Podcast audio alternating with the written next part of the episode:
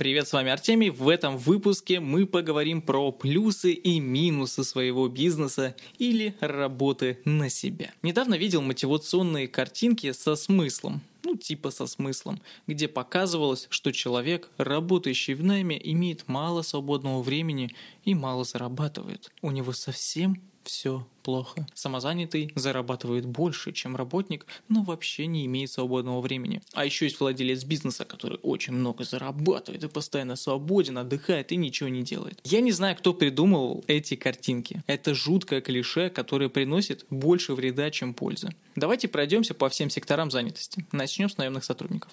Из плюсов – работать на компанию постоянная обеспеченность работой, зарплатой, определенный уровень риска и ответственности. Даже у хирургов и спасателей, у которых все поопаснее и поответственнее, есть инструкции, как действовать в тех или иных обстоятельствах. Это включено в профессию. За это им, наверное, побольше платят. Хочется, по крайней мере, на это надеяться. Еще из плюсов можно отметить карьерную лестницу, возможность расти как профессионал. Также оплачиваемый отпуск, больничный и все такое. В найме можно зарабатывать мало, можно зарабатывать много. И чем ты круче и умнее в своей профессии, тем больше ты получаешь. Я знаю людей, которые работают в найме и много зарабатывают. Они хорошие спецы. В большинстве случаев, чем больше делает специалист, тем больше он получает. Из минусов. Есть некоторый потолок заработка, который в найме ну не пробить. Я мало знаю вакансий, где зарплата больше 100 тысяч, больше 300. Ну реально, даже вот эти цифры, которые я называю, да, 300 тысяч рублей в месяц, это не для всех. Свободного времени не очень много, нужно каждый день работать, есть начальство, мало свободы. Это минусы в классическом понимании. В том смысле, как а, многие думают. На самом деле это то, что мало свободы, для многих даже хорошо.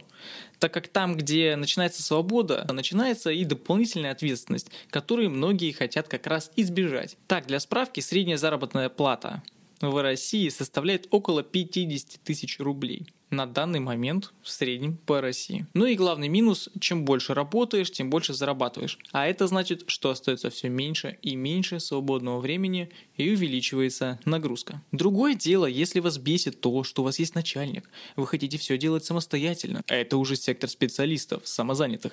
Тут присутствуют как стартапы, мелкий бизнес, так и крутые специалисты. Даже гендиректора. Да-да. Специалисты могут зарабатывать в этом секторе больше, чем на наемной работе. Но при этом их задача задача обеспечить себя этой работой. То есть в штате они уперлись в финансовый потолок и стали работать на себя, продавая свои услуги уже дороже. В среднем кстати, очень интересный момент. Заработок самозанятого составляет 30 тысяч рублей по России. Из плюсов это условная свобода свободный график, свободное место работы, которое, конечно, зависит от вашей ниши. В какой-то нише вы сможете работать из гамака у моря, попивая молоко из кокоса, а иногда вы привязаны к городу или к офису. Но в целом вы вольны выбирать место и время своей работы. Также доход, который по сути регулируете вы.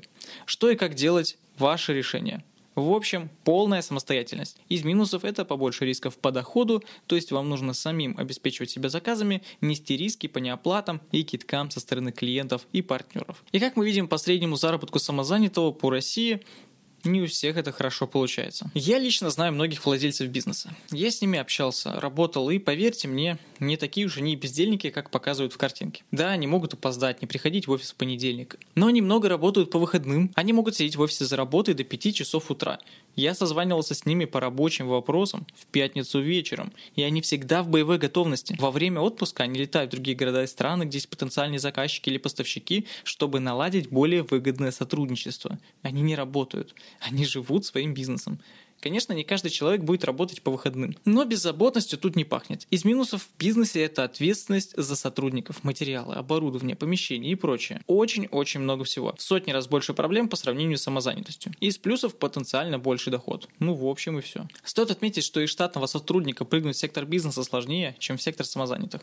Тут нужно разное мышление, навыки и знания. Без опыта и знаний будет сложновато. Поэтому, если вы планируете переход из одного сектора в другой, подумайте о том, какие знания вам нужно подтянуть, чтобы не сплоховать. Конечно, многое приходит со временем, но лучше, как говорится, подготовиться к завтрашнему дню, чем не подготовиться. В этом вам помогут наставники, книги, любая информация от людей из той сферы, куда вы хотите попасть. Ну а на этом все. Мы поговорили про плюсы и минусы своего бизнеса и работы на себя, и даже работы в штате.